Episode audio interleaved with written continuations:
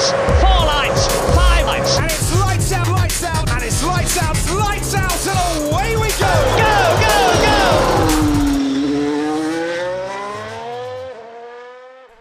Nagyon sok szeretettel köszöntök minden kedves hallgatót a Five Red Lights-nak eheti adásában, bár igazából ez helytelen megfogalmazás, hiszen nincsen adás hetente, uh, illetve páran hiányolták ugye a legutóbbi versenyről szóló adást. Itt nagyon röviden csak szeretném megmagyarázni, hogy egy kicsit szeretnék felhagyni azzal a formátummal, hogy minden egyes versenyről pont ugyanakkor, vagy nagyjából egy-két napon belül a versenyhez képest kijön egy elemző epizód, ennek több oka is van.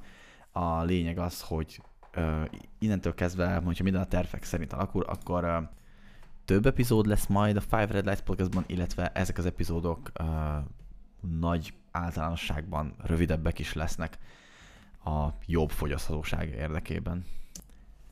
Ebben az epizódban most egy kicsit a spanyol nagydíjnak az időmérő edzéséről fogunk beszélgetni, illetve nyilván nem megyünk el Charles Leclerc mellett, hogyan is mehetnénk el jóságos ég, de nem szaladunk még ennyire előre. Uh, rengeteg csapat hozott uh, fejlesztéseket, illetve uh, vagy hát ugye már amelyik kisebb-nagyobb fejlesztésekkel érkeztek, az általánosan elmondható, hogy azért az Aston Martin, az Alfa, illetve a McLaren is szignifikánsabb méretű csomaggal érkezett, illetve hát a Ferrari és a Mercedes, illetve a Williams is hoztak egy ilyen nagyobb fajta csomagot. Egy kis módosítás persze érkezett az Aftauri, az Alpine és a Red Bull részéről is, és hát ugye, ahogy az nagyjából már köztudott, a ház az idén még nem nyúlt az autójához, és ezen a hétvégére se hoztak semmilyen frissítést, és hát valószínűleg egyébként hiányzik a Nikita Mazepin édesapjától származó szponzori pénz az istállónak, ez tagadhatatlan, hiszen ott több 10 millió dollárról beszélünk, talán ilyen 10-15-20, most erre nem, nem, nem is emlékszem annyira pontosan, de az biztos, hogy ezt a csapat megérzi, és így nem tudnak olyan ütemben haladni a fejlesztésekkel, ahogy akarnak. Mondjuk ahhoz képest, azért, hogyha valaki megnézi a, ennek az időmérő edzésnek a végeredményét, akkor azt nagyon sok szégyenkezni valójuk nincsen. De a elsőnek talán a Williams-et említeném, ugye 20. helyen Latifi, 19. helyen Alexander Albon. A Williams most visszaért oda, ahol nagyjából így a 18-19 szezonban voltak, így a kop utolsó helyeken. Nem tudom, hogy mi ment ott félre, illetve most egy kicsit még engedjétek meg légy, hogy visszacsatoljak a szabad edzésekhez. Ugye az első uh, szabad edzés során több uh, csapat is kipróbált új pilótát, mint nyilván ilyen fiatal tehetséget beültettek a volán mögé, ahogy ez már évek óta megszokott a Forma 1 mezőnyében.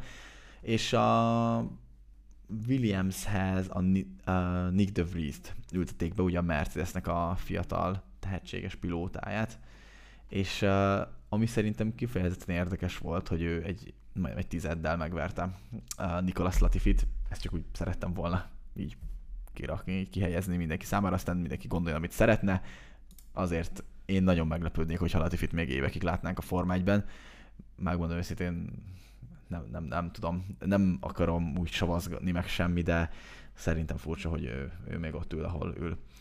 Uh, Albon természetesen most is elverte Latifit, uh, méghozzá három tizedet, nem egész három tizedet adott neki, de hát ők mind a ketten az ilyen 21, ugye Latifi 21 vége volt, Alexander Albon 21 6 45, úgyhogy a közelében nem voltak a továbbjutást érő időnek, amit uh, Zhu futott a 15. helyen 1.20.476-tal, és uh, ami talán nagyon érdekes lett az Aston Martin szempontjából, hogy a rengeteg hatalmas upgrade, amit elhoztak, az sajnos csak arra volt elég számukra, hogy a 18. helyre befusson Lance és a 16. pedig uh, Sebastian Vettel.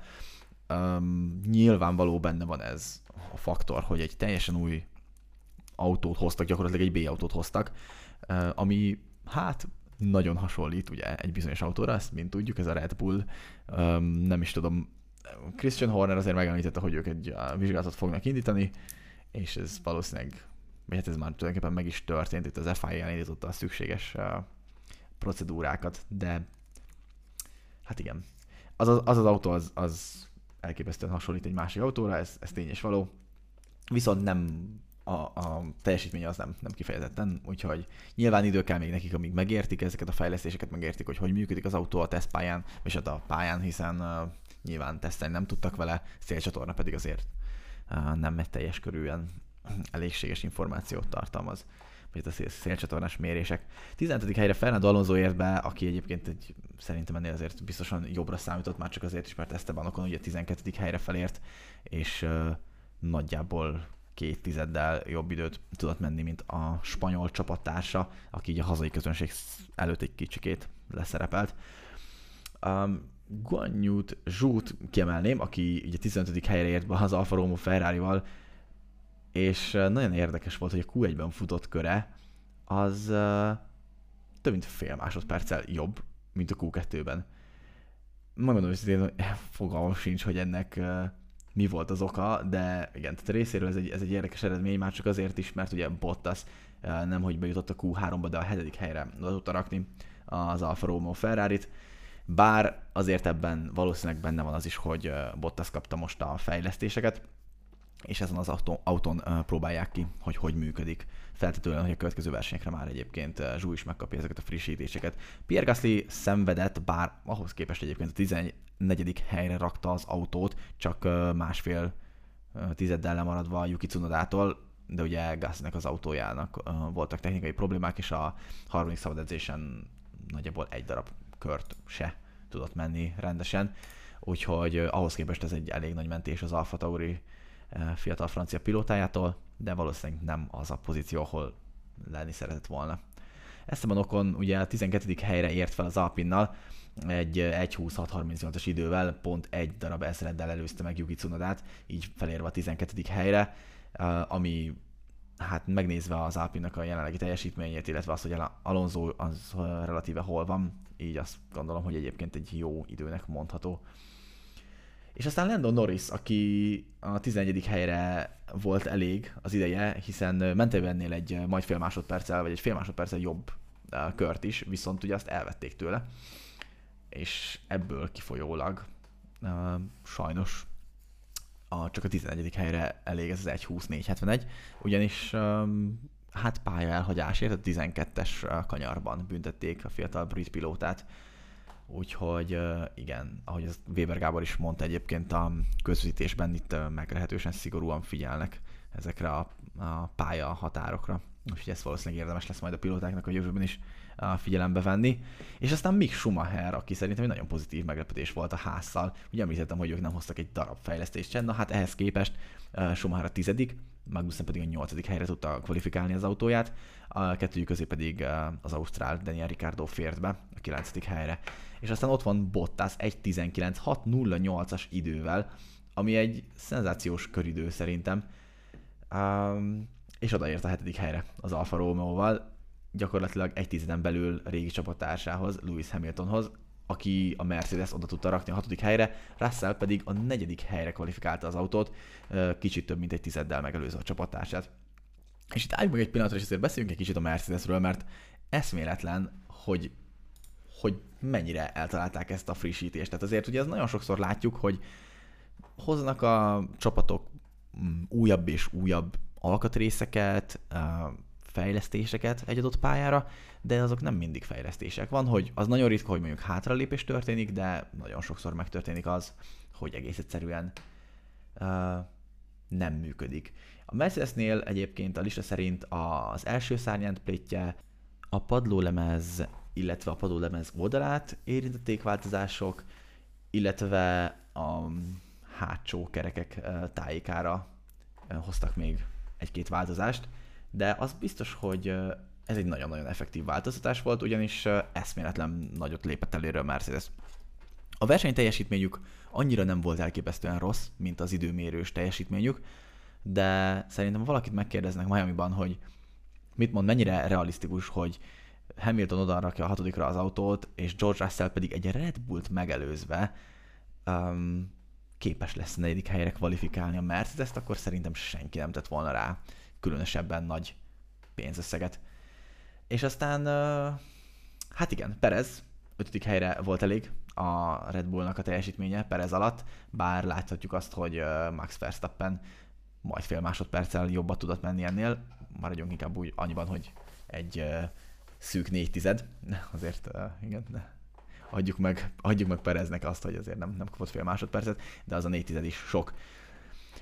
És ezt nagyon jól tudja Carlos Sainz is, aki nagyjából ennyit kapott a csapattársától. Tehát ugye Carlos Sainz rajta volt a nyomás. A spanyol pilóta egy világbajnok esélyes autóval, megvoltak a hibái, itt van Spanyolországban, hatalmas nyomás van, menni kell, ki kell javítani azokat a hibákat, amiket eddig vétett. Nyilván volt vele egy kis balszerencsés, de azért azt láthattuk, hogy rendre alul maradt eddig Charles leclerc szemben.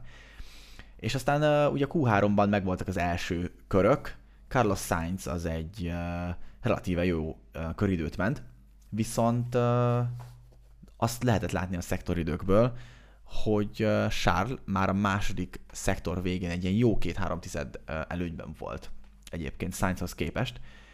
De hát aztán uh, ugye történt, ami történt, Leclerc az uh, túl agresszíven kormányzott be az utolsó sikánba, így megpördült, és elvesztette a kontrollt az autó felett, de aztán gyorsan be is tudott menni a boxba, és uh, nyilván uh, tudott így kereket cserélni. Verstappen pedig egy eszméletlen orbitális 1.19.073-as uh, kört odarakott, és akkor uh, úgy néztük, vagy hát nézte mindenki, hogy hát akkor ebből, ebből mi lesz. Most itt Leclerc gyakorlatilag ugye két opció van, most hogyha azért hibázik valaki, akkor nyilván ugye egy kicsit az önbizalom is meginog, az egyik opció az az, hogy az ember megy 99%-on egy kört, és akkor lesz, ami lesz, egy ilyen szintű Ferrari-val, meg Charles leclerc a 99% az simán egy második sorra is elég lett volna valószínűleg.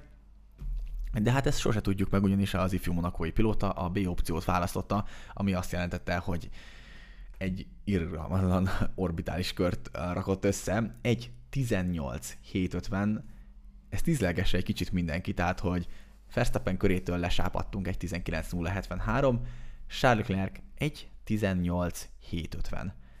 És erre kitérnék egy kicsit, bár ugye aki régóta hallgatja ezt a podcastot, az tudja, hogy én nagyon szeretem Charles Leclerc-et, de hogy itt szerintem nincs ember a Földön, aki ne ismerné el, hogy ez mekkora brilliáns uh, showcase volt gyakorlatilag.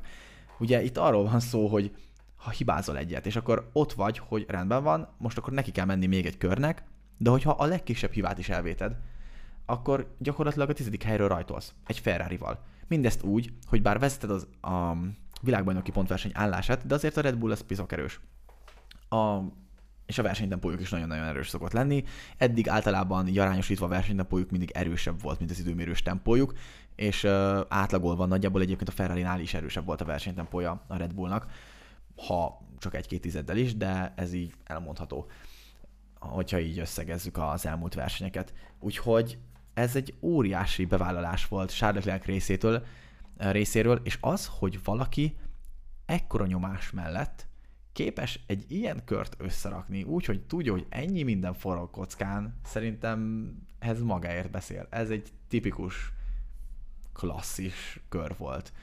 És uh, nagyon érdekes volt, hogy hát vicces volt inkább, hogy mondta Leclerc a, a levezető interjújában, hogy több olyan pont is volt, ahol egy kicsit ilyen neccesé vált a szituáció. Hát nem tudom, javaslom mindenkinek, hogy nézze vissza az onboard kamerás körét Charles Én nagyon-nagyon figyeltem, de megmondom őszintén, hogy nem kifejezetten találtam benne azokat a hatalmas, vagy hát nem hatalmas, de azokat a kisebb-nagyobb megingásokat, eh, amikről Charles beszélt. Ott a hátsó egyenes végén, ott az átalakított kanyarban ott így volt egy olyan pillanat, amikor kicsit több kormánymozdulata volt, és akkor úgy egyengedte át az a, az autót az egyik oldalról a másikra, de megmondom őszintén, hogy ott sem tűnt túlságosan, nem is tudom, izgágának a Ferrari, és az utolsó két kanyarból meg eszméletlen, hogy az az autó hogy jön ki, nem tudom, igazából le a kalappal óriási időmérős teljesítmény. Úgyhogy igen, igazából ennyit akartam mondani erről. Nagyon kíváncsi leszek, hogy ez a tempó, ez holnap hova megy át a Ferrari szurkolók bizonyára bíznak abban, hogy Charles megőrzi ezt a, ezt a pace előnyét, bár ugye itt azért egy körről beszélünk, illetve a korrektség jegyében azért azt is érdemes megemlíteni, hogy Max Verstappennek a DRS problémái miatt a második Q3-as köre az hát gyakorlatilag nem azt mondom, hogy okafogyottá vált, hiszen nyilván oka lett volna menni, de egész egyszerűen nem volt képes egy gyors kört teljesíteni és már pár kanyar után el kellett, hogy vegye a gázt. Ő a rádióban ugye um, erő problémára utalt, vagy hát arra panaszkodott, de mint később Christian Horner um, említette, hogy itt szó sem volt a Honda erőforrásnak a problémáiról, bocsánat, kérek, Honda származék, Red Bull Powertrains um, problémáiról. Itt igazából arról volt szó, hogy a DRS nem nyílt ki neki, és ezért érezte, a gyengének az autót, ami egyébként elképzelhető, megmondom őszintén nem emlékszem rá, illetve nem is nagyon mutatták ezt, csak már azt, amikor Verstappen elvette ugye a gázt. Különösen érdekes volt egyébként ott a Pirellis diátót uh, megelőző, vagyis igen, inkább megelőző jelenet, mikor is az idősebb Carlos Sainz ugye megpaskolta a fiát. Az egy hatalmas pillanat lett volna egyébként, hogy a Carlos Sainz Junior egyébként, igen, a saját édesapjától, a rally legenda Carlos Sainz Senior-től vehette volna át az első helyért, a pozícióért járó um, díjat, de hát uh, Sainz most ennek nem volt a közelében. Egyébként nem volt hibátlan uh, az első, vagy bocsánat, a második Q3-as köre próbálkozása az első szektorban uh, egészen sokat benne hagyott két és fél tizedet leginkább egyébként uh, Max Verstappenhez képest, bár ugye ez is csalóka, mert azért a Red Bullok uh, jobbak voltak az első szektorban, mint a Ferrari, de két és fél tized az, az nagyon sok, mert a Charles Leclerc például csak uh, 700 körül volt az, ebben a borzasztó Q3-as körében, illetve hát a többi szektorja is eszméletlen volt. De hát Sainz az, az már az első szektorban nagyjából elvesztette itt az esélyét, hogy, hogy megelőzze Max Verstappen legalábbis szerintem. így így nem volt nagyon kilátásban neki a pole pozíció, és hát vicces volt azt nézni, hogy Charles Leclerc már-már ilyen elnéző, elnézően fogott kezet az idősebb Carlosszal, hogy hát igen, bocs. De hát az a helyzet, hogy ezen nem nagyon van mit magyarázni, ugye ezek Weber Gábor szavai a közvetítésben pontosan így fogalmazott. Ezen nincs mit magyarázni, tehát hogyha itt ezeredek lettek volna, akkor tényes való, hogy ez vagy az benne van, akár egy mozdulat, akár egy, egy, mit tudom, egy, egy szívdobbanásnyi idő, de tényleg itt, itt nem erről volt szó. Tehát ez a, ez a három és fél tized, vagy bocsánat, négy, kicsit több, mint négy tized, ez, ez a kicsit több, mint négy tized, ez pff, egész egyszerűen magáért beszél. Ugyanúgy, ahogy Verstappen egyébként mennyivel volt Perez előtt, annak ellenére is, hogy Verstappennek el kellett vennie ugye a második körét. Érdekes lesz majd meglátni holnap, hogy hogy alakulnak az erőviszonyok. Én nagyon remélem, hogy egyébként egy izgalmas futamunk lesz. Az biztos, hogy az nagyon érdekes Russell ott a negyedik helyről, így, hogy a Mercedesnek tudjuk, hogy azért a versenytempójával nem voltak eddig sem akkora problémák, mint a kvalifikációs tempójukkal.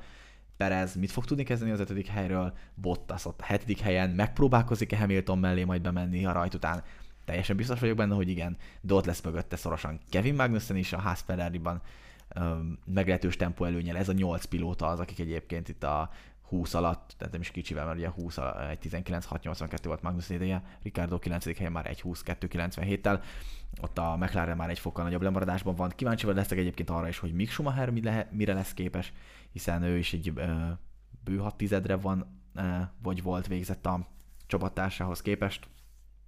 Úgyhogy ö, ezt nagyon, ezt nagyon jó lesz megfigyelni, és hát nyilván a két éllovast, hogy hogyan csatáznak majd ott az első, második helyek környékén, illetve hogy Carlos Sainz az fog-e tudni bármit is alkotni ott a harmadik helyről, akár egy jó rajtal kimaradva az esetleges csetapatékból, bár eddig ilyet egyébként nem nagyon láttunk, úgymond, hát Verstappen meg Leclerc között olyan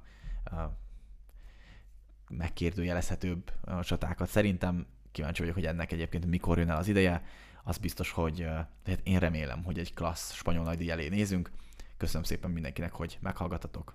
Sziasztok! Three lights, four lights, five lights, and it's lights out, lights out, and it's lights out.